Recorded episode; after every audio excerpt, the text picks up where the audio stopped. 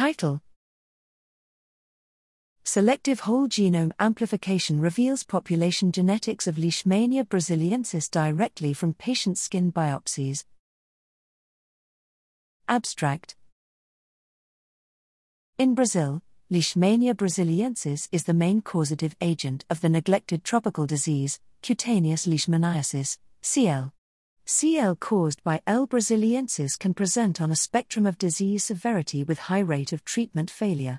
Yet the parasite factors that may contribute to disease presentation and treatment outcome are not well understood, in part because successfully isolating and culturing parasites from patient lesions remains a major technical challenge.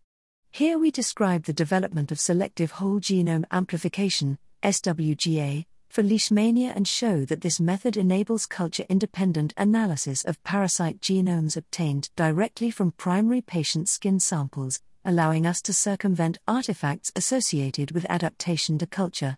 We show that SWGA can be applied to multiple leishmania species residing in different host species, suggesting that this method is broadly useful in both experimental infection models and clinical studies.